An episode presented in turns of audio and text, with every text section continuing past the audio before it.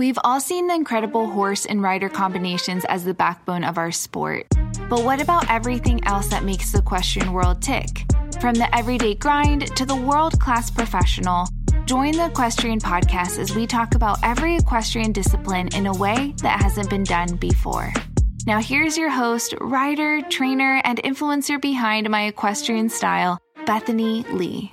Hello, friends. Welcome to the Equestrian Podcast. I'm your host, Bethany Lee, and this is episode 62. We have two lovely ladies on the podcast today as our guests, and they make up the dynamic duo that is the forefront of equestrian outerwear.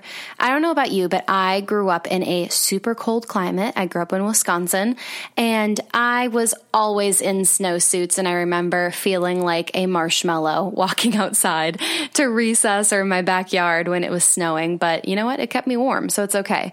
But these ladies have managed to create an equestrian coverall that keeps you super warm and super dry, but it is the most sleek thing you would ever put on. It is incredible. It, I own a piece and I love it. Even being a Floridian now, it keeps me warm and dry and happy. So here to talk today about how they put their brand together and became a leading force in the equestrian outerwear industry. Here are Allison and Connie of Redingote Equestrian. Would love to hear all about Redingote and all of the products that you guys offer. But first, would love to hear, um, Allison, if you want to start first, how you first kind of got introduced into the equestrian world.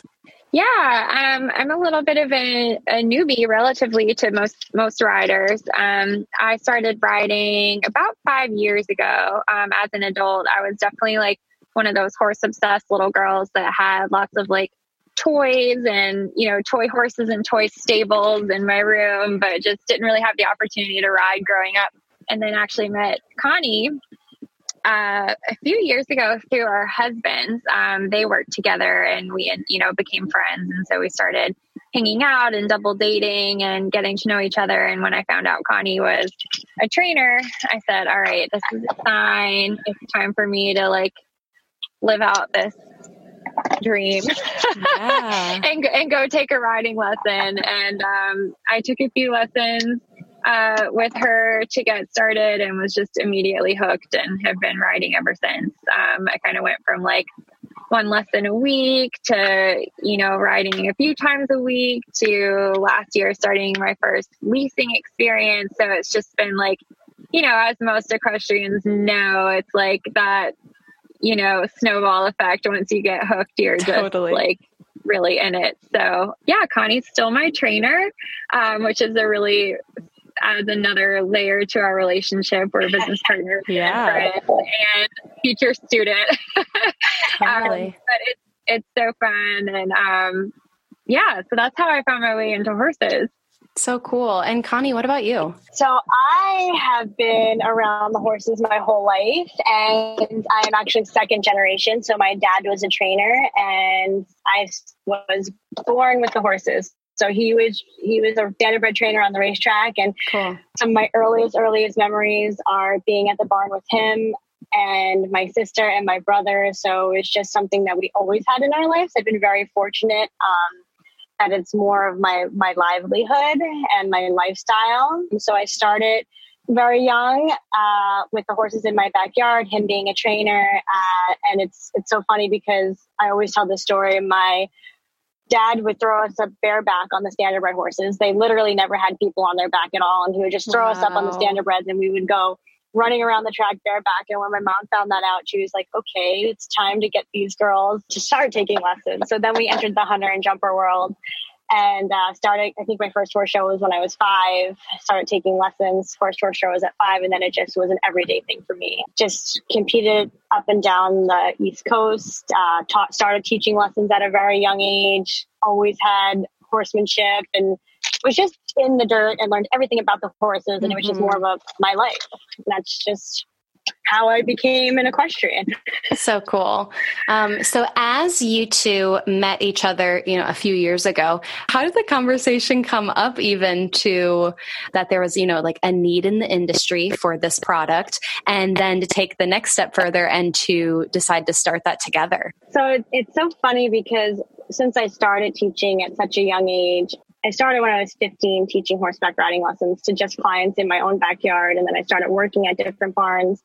I was in New York at the time and it's cold in the winter. And when I was that young, a lot of the barns didn't have indoors that I right. taught at. So I always had this big coverall and uh, I loved it because I would just have my breeches and my long sleeve underneath and I throw this cover men's vintage coverall over top of it and I could stand in the ring all day long and be really, really warm and then go jump on a horse for a trail ride or take a client out for a trail or hop on the client's horse. And I would get a lot of comments like, oh my God, this is such a great idea. I need one. And then other comments like, oh my God, you look like you're going to go change oil under a tractor. um, and when I moved to New York, I started in this big barn in Brooklyn, actually. Uh, how I met Allison through her husband when I became engaged to my to my husband, and I would work at this bar and I brought my coverall with me, and I think me and Allison, I think I was maybe I was teaching her, and we, we just started talking about it. I'm like, oh, I have this idea. I want to make a better coverall. And Allison and I talked about it for a month, and it sort of I was getting married at the time, and the idea sort of died down. And a few months later, Allison's like, "Hey, I have a business proposition for you. Can you meet me for dinner?" And mm-hmm. since she has such a great fashion background, she is really the other half and like so needed in our brand and it's it's just been great and that's really how we're born.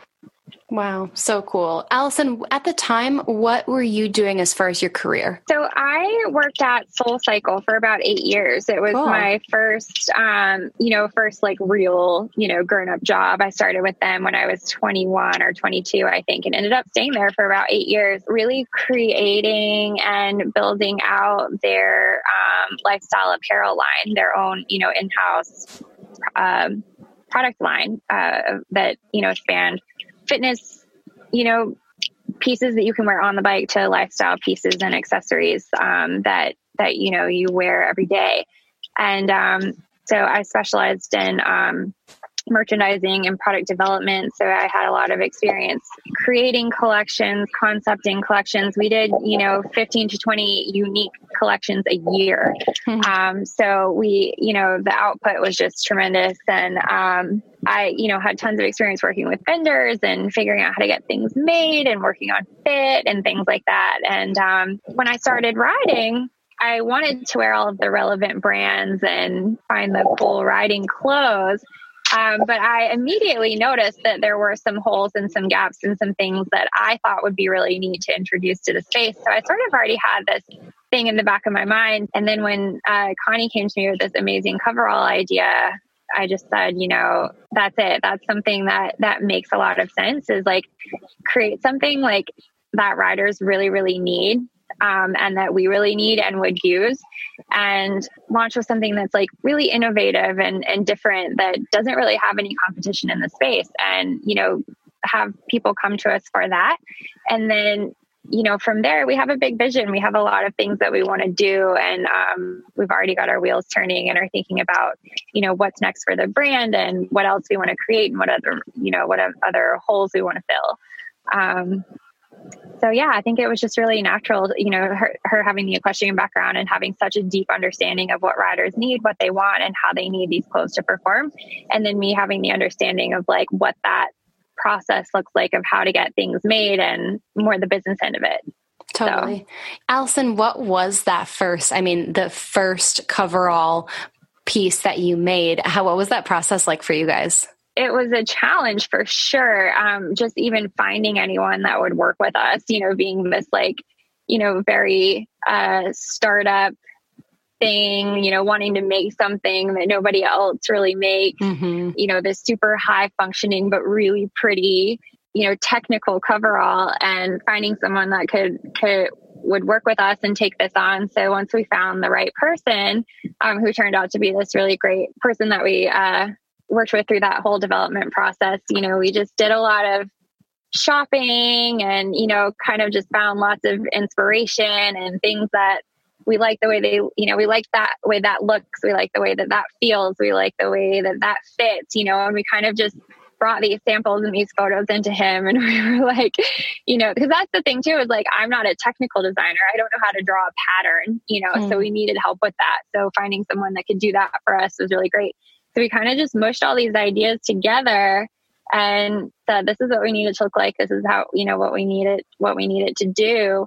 The fun thing too with like working with Connie, you know, is we, you know I would sit there and be like, "Okay, Connie, what what do you do throughout your day that like this could help with?" Mm-hmm. And you know, how do you use your clothes and, and the things that you're wearing when you're teaching all day? And she would be like, oh, well, like a lot of times when I'm, you know, teaching in the ring, I always have an extra crop on me in case like I want to give it to my student. So I just like shove my crop down inside of my boot so I don't have yeah. to hold it or carry it around. So that's how the crop pocket was born.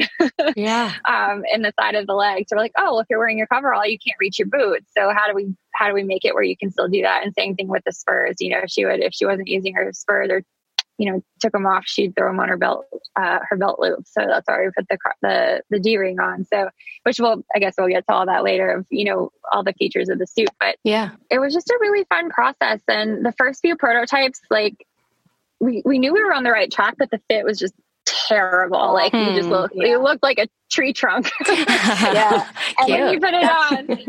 yeah. And that was what's so hard about it too, is because especially women, like there's really no women's coverall. And I yeah. really sort of understand why there's no women's coverall because it's so hard to make.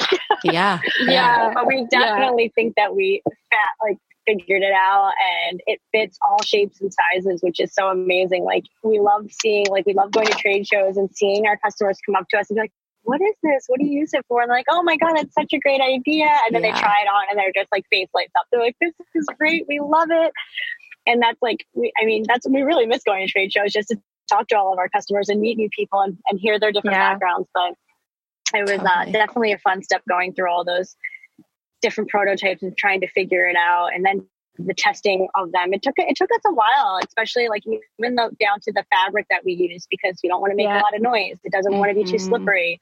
We don't want it to ride up our boot like while we're riding. So, and it, it was just fun to to see it come to life and then test it and then go yeah. from there. Like it was totally. a long process, but it was worth it. Yeah. Yeah. Yeah. It took about a year, I think, from okay. start from like when we started development to when we actually placed, like said, okay, we've got it. Right. Yeah. Let's place mm-hmm. the order. Yeah. yeah. And then from there with the factory we were working with at the time, you know, it took several months to get in. So it was probably like about a year and a half from yeah. development to like having the suits here, like ready to sell them to people. So got it. Okay.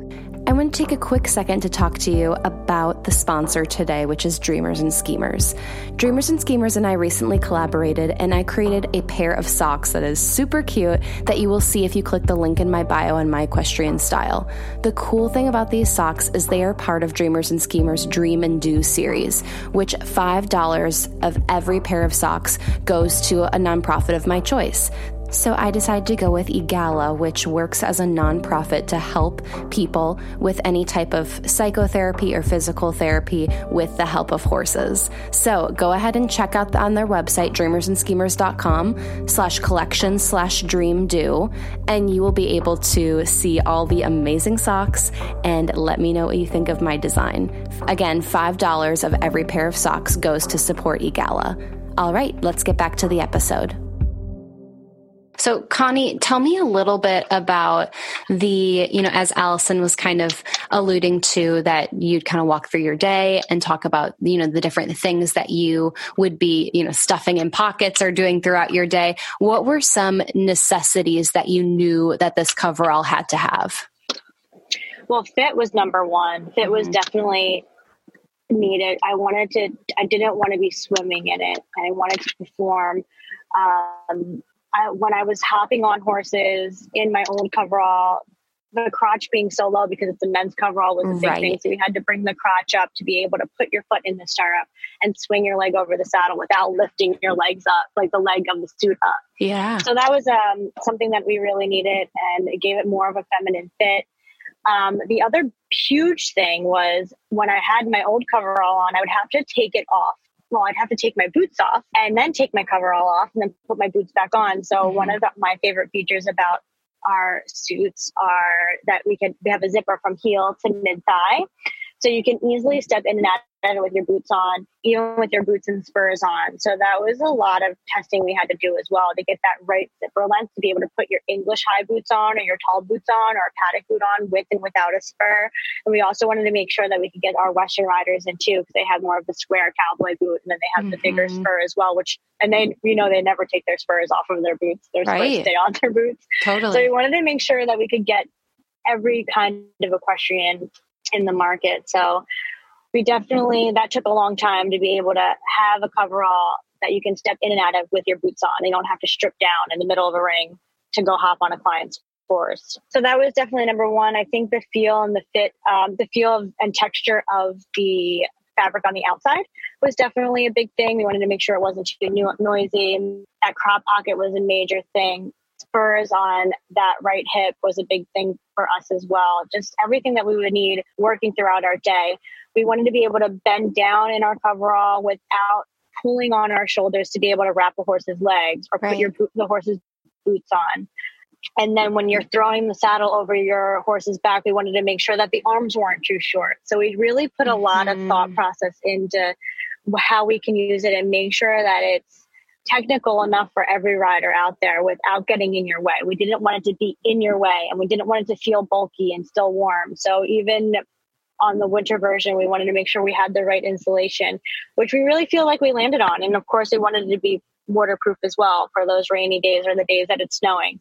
Yeah. And it was really important for us just to be able to have an insulated coverall that you could just throw over one pair of breeches and one long sleeve short shirt. Yeah. So you don't have that extra bulk. We mean in up here it gets so cold and you're throwing on millions of layers. And then when you have all those layers on, you're teaching or feeding or mucking, it's hard to work in, it's heavy, and we work hard enough as horsewomen. We don't want our apparel to get in the way and make it harder for us. So we wanted to make sure it was light, easy to take on and off, and still keeps you really, really warm and dry and clean because yeah. we spend a lot of money on our breeches, so we want to make sure our breeches stay clean. totally. I think that's one of my favorite things that what you were talking about with the with my Redingote coverall. And I fully admit I am a Floridian that owns a Redingote coverall, but I need it because I am a wimp now, and the winters here are still freezing cold for me. So when I'm teaching, I totally am wearing it. But one of my favorite things is that it is still it's super insulated, but it is still so sleek, and it doesn't feel it doesn't look like you are, you know, one of those like blow up snowman, you know, ornaments right. in your front yard. I mean, was that process of finding the proper insulation, did that take a while or were you able to kind of get advised as far as finding something that still is super streamlined but really really effective? I, I mean, I feel it took a little bit longer. The first prototypes that we came in didn't have enough insulation. Hmm. I tested it out yeah. in the cold months and it was just not warm enough. And I, I texted, I called Alex right away. I'm like, this isn't going to work. It's not warm enough. Wow. So then we got three different types of insulation and the second one was just too big. And I think the one that we landed on, Allison tested it out. I think she sat outside in the snowstorm and made sure she was, she was so warm. Please and tell me I, you I have did. video footage of that. I don't know. I mean, we were we were getting down to the wire of like needing to get the order placed, and we were testing out an insulation that was like double or like I think time and a half of like what we landed on.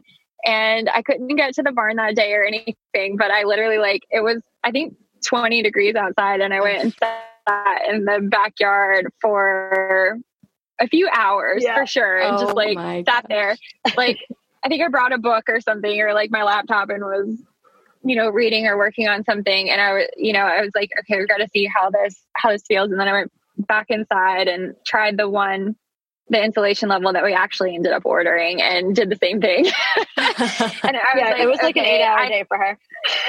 Love it.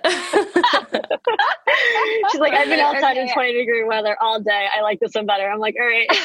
okay. So the, like the, the one that, you know, and I, too was thinking i'm literally just sitting here if i was at the barn or something you know i would be walking around i'd be doing things so like it would be even keeping me warmer but the i was warm enough in the 60 gram insulation which is what we ended up buying and the the next level up was just it was it was warm i get you know but it just made it would have been feel like the Michelin yeah. man. Yeah, like yeah. I mean, mm-hmm. we get out. You know, Connie and I get out and do the you know, early morning barn work together at you know, 5 36 in the morning or whatever, and we wear these and you know, it's freezing. It'll be, you know, 10 degrees or something, but like within a few minutes, you're like, oh, you know, we're like really like, warmed up came now out, came out with thing. These.